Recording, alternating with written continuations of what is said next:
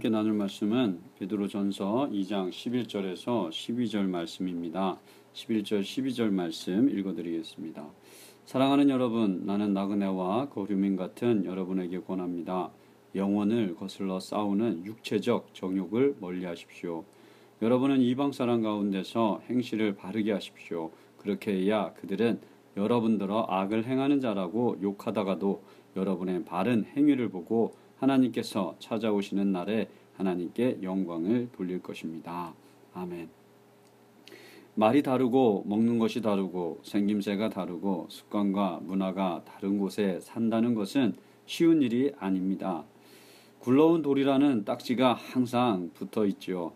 의심의 눈초리가 항상 따라다니는 것이 타양살이입니다. 기득권이 없는 것, 언제나 소수인 것이 타양살이입니다. 원주민들에게 동화되어 살아가려고 해도 쉽게 받아들여지지 않아 언제나 주변인으로 살아야 하는 것입니다. 소위 타양살이에는 서러움이 있습니다. 그리고 눈물이 있습니다. 베드로는 수신자들을 거류민과 나그네와 같다고 표현하고 있습니다. 이 표현은 두 가지의 의미를 담고 있습니다. 첫째는 수신자들이 실제로 거류민과 나그네라는 것입니다.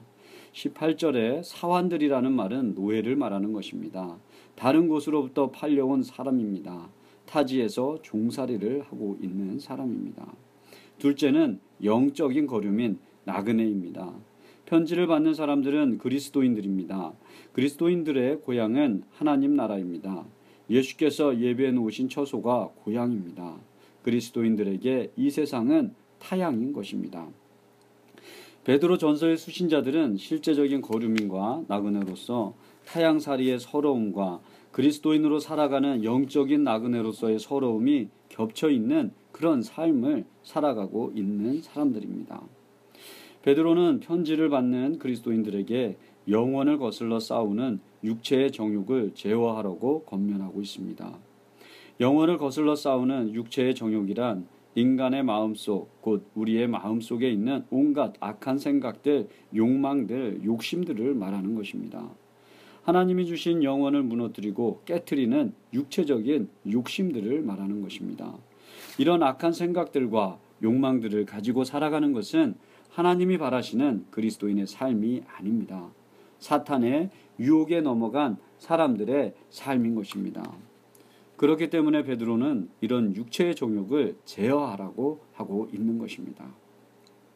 이방인들 그리고 이교도들 속에서 살아가는 그리스도인들은 육체적이고 영적인 거류민 나그네입니다. 그리스도인들은 이방인이라고 의심받고 이교도들이라고 멸시를 받았습니다. 또 악행을 한다고 의심받고 비방을 당했습니다. 의심하고 멸시하고 비방하는 사람들, 이미 마음이 떠나가 있는 사람들에게 그들의 옳음을 말로 변론하는 것은 쉽지가 않은 일입니다. 그렇기 때문에 베드로는 말로 하지 말고 행동으로 하라고 권면하고 있는 것입니다. 갈라디아서 6장 19절에서 21절까지의 말씀에 보면 육체의 정욕은 이음행과 더러움과 호색과 우상숭배와 주술과 원수 맺는 것과 분쟁과 시기와 분냉과 당 짓는 것과 분열함과 이당과 투기와 술 취함과 방탕함이다라고 말하고 있습니다. 또 갈라디아서 5장 22절 23절에서는 성령의 열매에 대해서 말하고 있는데 성령의 열매는 사랑과 희락과 화평과 오래 참음과 자비와 양성과 충성과 온유와 절제라고 하고 있습니다. 육체의 정욕을 따라 사는 삶을 바르다고 생각하는 이는 없을 것입니다. 그렇기 때문에 육체의 정욕을 제어하고 성령을 따라 성령의 열매를 통해서 그들의 의심과 멸시와 비방이 틀렸다는 것을 보여주라는 것입니다. 성령의 열매 맺는 삶을 통해서 의심하고 비방하는 사람들을 스스로 부끄럽게 하고 그리스도와 함께 영광 돌리도록 만들라는 것입니다.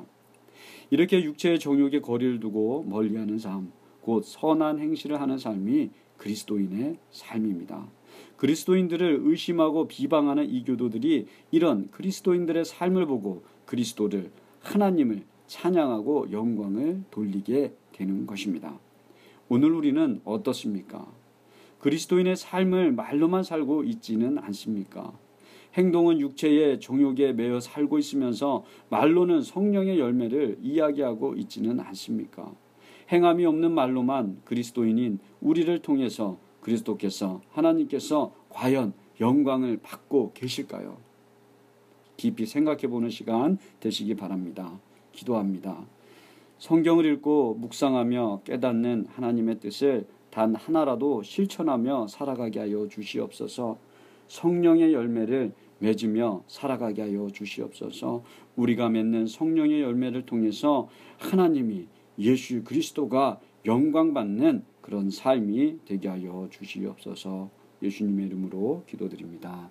아멘.